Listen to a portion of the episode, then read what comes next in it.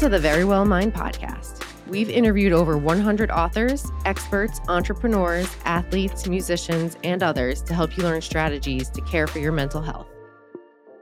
This episode is hosted by psychotherapist and best-selling author Amy Morin. Now let's get into the episode.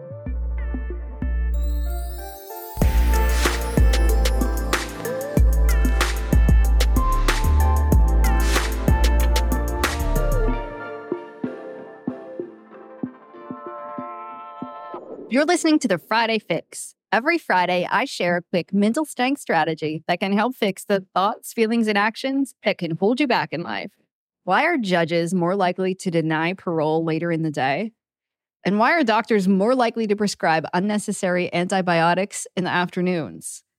It's because of decision fatigue. After making lots of choices all morning long, they get worn out. Judges defer to this safer and easier decision, which is to deny parole. And doctors hand over a prescription to move their appointments along. It's not just a problem, though, that doctors and judges experience. We all experience decision fatigue. It's that feeling that you get when you're just exhausted by all those choices that you made all day.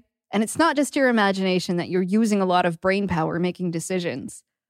Studies estimate that the average American adult makes 35,000 decisions every single day.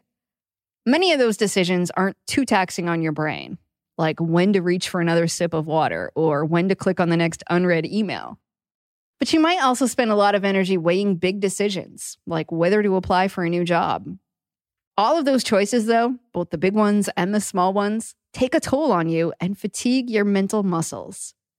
Studies have found that making too many decisions or having too many options leads to mental overload. Just like our physical muscles get tired when we're exerting a lot of physical energy, our brains get tired when we're exerting a lot of mental energy. Your decision-making muscles get worn out. Making too many decisions causes you to feel overwhelmed, anxious, stressed, and tired. We've all experienced this. Maybe at the end of your workday, your partner asks what you want for dinner, or your friend asks where you should meet up, and you can't decide. It's as if making a simple little decision feels like a giant hurdle. Research shows three things happen when we experience decision fatigue. Number one, you struggle to see all your options. You might feel like you're stuck between a rock and a hard place. In reality, there are probably lots of choices you can make, but you might only see two. Number two, you become passive in the decision-making process. You'll be more likely to go with the default option or the easiest option, like the judge who denies parole more by mid-afternoon. You'll go with whatever choice takes less work, not the thing you really want to do. Some companies have figured this out, so to get you to sign up for things, like a retirement plan, they say that you've automatically been opted in. Then you have to take action to opt out. When you're tired, you'll agree to opt in because it takes less work than opting out. And number three, you're more likely to make irrational or impulsive choices. When you're tired, you won't want to spend much time thinking about what to do. So you'll just grab whatever's easy. Stores know this, so they prey on the fact that you might make impulse purchases near the register, which is why the candy bars are easily accessible. Online stores do this too. When you go to checkout, they tempt you with additional products. They know that you're less likely to make healthy choices when you experience decision fatigue. In fact, studies show that when you're tired, you'll assume that your body is too tired to exercise, and you're more likely to skip your workout. So that's what decision fatigue is and the problems that it can cause, but what do you do about it? Here are five things you can do to fight decision fatigue. Number one, make batch decisions.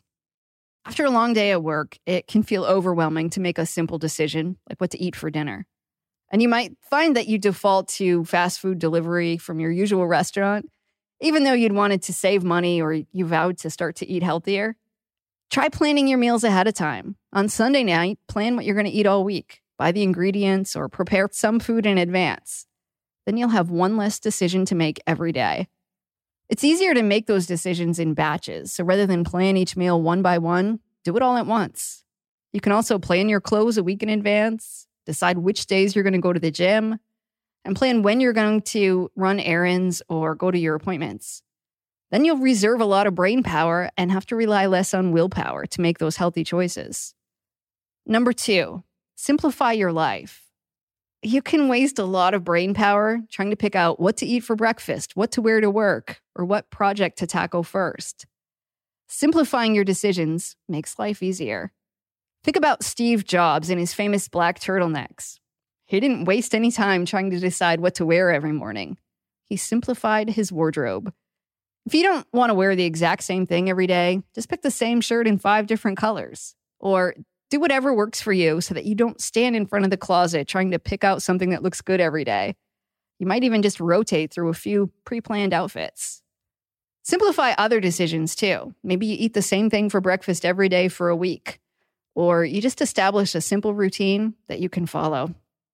And before you start thinking, well, that sounds boring to do the same things every single day, remember that by simplifying those little decisions, then you'll have more brain power to focus on bigger things.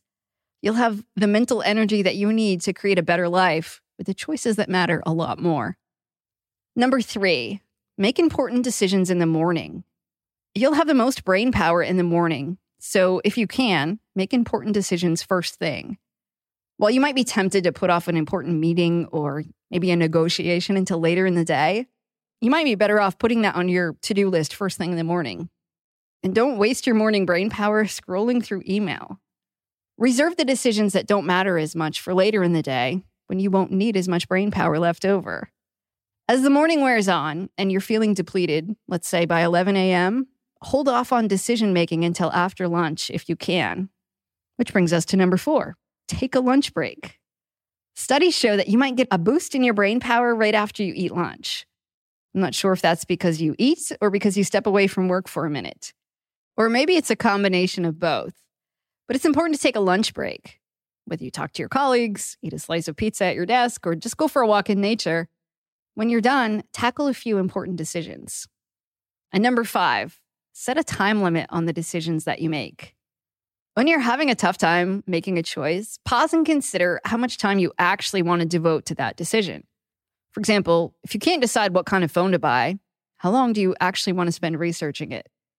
If you're in the market for a smartphone, the reality is no matter what phone you pick, you'll end up with one that makes calls, sends text messages, takes pictures, and surfs the internet. No matter what brand you have or how much you spend, the end result's going to be fairly similar. So set a time limit on how long you want to think about your options, maybe an hour. Then when your time's up, pick one. That time limit can prevent you from wasting precious brain power on one thing for too long. So there you have it. Decision fatigue's a real problem, but there are things you can do to preserve your brain power for the most important decisions. Make batch decisions, simplify your life, make important decisions in the morning, take a lunch break, and set a time limit on how long you're going to spend making certain decisions. Remember that you can't necessarily make it so that you have more brain power every day when you wake up, but you can modify your environment in a way that uses your brain power more efficiently.